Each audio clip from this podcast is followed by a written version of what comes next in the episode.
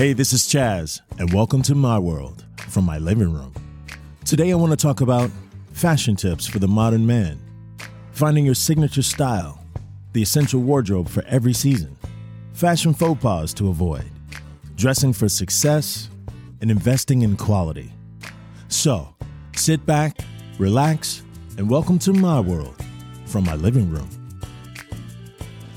Finding your signature style can be a bit daunting sometimes, right? Some people, it's the way they groom themselves. For guys, it may be a beard that they may be attached to, that may be their identity. Uh, some women, they may wear different things as it relates to what makes them themselves, whether it be a personal haircut decision, it could be the type of dresses they wear. For example, you see icons like Sarah Jessica Parker, right? Lenny Kravitz, Andre 3000, Harry Styles, all these people, they have something in common. And I think that that's them finding out what works best for them. For me personally, I would say my through line as it relates to my personal style always centers around a hat of some sort, uh, frames. It's unfortunate that, uh, you know, my eyesight is bad, but at the same time, I'm taking a personal approach on how I wear my glasses. So I want to make sure that the glasses, first and foremost, fit me properly uh, and that they also kind of share a little bit about my personality. I'm very, very careful at, about names that I wear on my clothes. I don't tend to wear anything with a lot of labels or anything like that because, you know, someone's brand across my chest, unless it's something I've created, it's not my particular style. It's their brand. Of course, I'm wearing a shirt right now, but shirts that I wear that have letters tend to be ones that kind of have a message that still captures my personality and what I want to convey to the world. So some of my things that are kind of like my anchors and centerpieces to my wardrobe is I would say accessories. You know, I love my bracelets, rings. Uh, I made sure that when I got married that I wasn't tethered to a ring that I didn't like. So me and my wife, we got this one of a kind piece from Lazaro. So shout out to Lazaro in Soho. And also just, you know, a couple of pieces that really kind of, no matter what you're wearing, you can go, you know, take out the trash or, or go to the local bodega and you could wear one or two of those pieces that still stand out that makes you feel comfortable. No one may ever see you, but you at least know that there's an identity that that leads you, you know, throughout your life.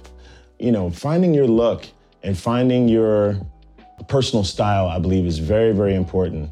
It's a thing that I feel has carried me throughout my whole life. When I was in Nashville, for the 10 years that I was there. Aside from being one of the only, you know, black guys that was in the social scene as related to like, you know, waiting tables, having a lot of musical friends and being out and about, I was kind of like that guy. But what also was attached was my personal style. It was the fact that, oh, oh yeah, that's Chaz. Oh yeah, he's always dressed nice. And that stems all the way back to when my mom used to dress me.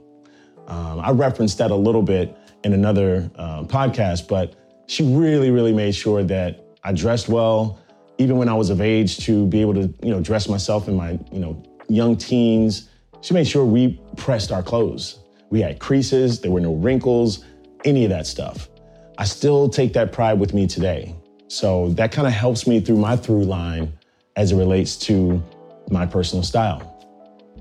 Now, there's some faux pas out there that I do not condone. I know that there's a sense of juxtaposition and there are some things that, you know, you can wear and it's kind of quirky and it's eye-catching, but you don't want to make an eyesore. And some of those eyesores for me personally are leathers not matching. For gentlemen, it's probably the belt with the the shoes for women, it's probably, you know, the purse and the shoes. Th- those are just minor ones, but I think you know when you see some of those fashion faux pas, like a suit that's not tailored to you properly, that it falls off the shoulder a certain way for the gentleman, and you know, for the ladies, if your blouses are, you know, a certain way, and you don't feel confident when you are wearing something that you know that is just not right for you, not for your personality, or something like that. So you know, faux pas can come in many forms. I try to stay away from them, and so should you. Dressing for success for some people is wearing a suit to make sure that you're dressed for the appropriate business situation. Then when I take that socially, dressing appropriate also is important um, for the success of the way you dress, given the situations that you're you're in. Say, for example, if someone invites me out for, say, brunch or a social event where I, where I know a lot of people are going to be there and it's going to be somewhat, you know, fashionable. And if you know New York, you definitely know that when you're invited out to events, people show up and show out. Speaking of which, New York Fashion Week is coming up here in New York. Um, and it's usually an absolute social media frenzy. I mean, people come out of the woodworks with some of the most outlandish, craziest, fun, interesting, creative sort of looks. And me as a photographer and how I merge that world is that I love capturing that. I love watching the process of how someone comes out into the world and how they feel about wearing what they wear. So when I do street fashion, it's really cool because you're capturing people at their peak. They may never dress the same way again. It's kind of like their fashion Super Bowl. but there's one thing that really bothers me though, and I've kind of made mention on my social media page on uh, Instagram at Langley's Eye, by the way. If you're not following, you should. Um, I made reference to the fact that when people come out in public and they dress and make an effort to really, really put their best foot forward. And me as a photographer, I may happen to catch them in the street. I approach someone, I'm like, hey, how you doing? Oh my gosh, I love the way you look. Your vibe is crazy. Like, oh, can I get a shot of you? And they look at me as if I'm like some deranged lunatic for asking. In my mind, I'm sitting there going, wait, didn't you put this much effort to really look a certain way so when you did come out, people would notice? So now that I notice, I'm like the crazy guy, right? Okay, yeah. But I must say that Fashion Week, everybody wants their photo taken. Believe me. I started when I first moved here to New York. I wasn't a photographer. It wasn't until my friend Mange, whose handle is Key Style, check him out, great fashion street photographer. He photographed me and thought I was someone worth photographing. And I was like, oh my gosh, this is that moment that you see in the magazines and on social media where people take pictures of their outfits. And I was so new to the whole New York isms of it all. And then I started learning how this whole thing works. And through other photographers, I, you know, once I became a photographer, it became a moment where I really kind of understood that this was the time to shine. So dressing for success in different arenas happens all the time for different people. But your success is measured based on how comfortable you are in what you're wearing. Investing in quality also means different things to different people. Some people know where to splurge and really kind of spend that money on those big ticketed items that ultimately become some of their centerpieces for their wardrobe. Say, for example, for gentlemen, it may be that Rolex watch. For women, it could be that purse.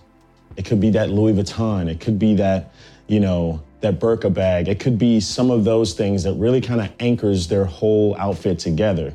Because maybe if they missed somewhere else, that's kind of like the great elixir that covers the multitude of sins as it relates to your outfit or your wardrobe. To kind of go, oh, okay, they're in because they have that piece. You got to know where to spend that money too. Because for me personally, when I moved here 16 years ago, I used to be famous for the high low, right?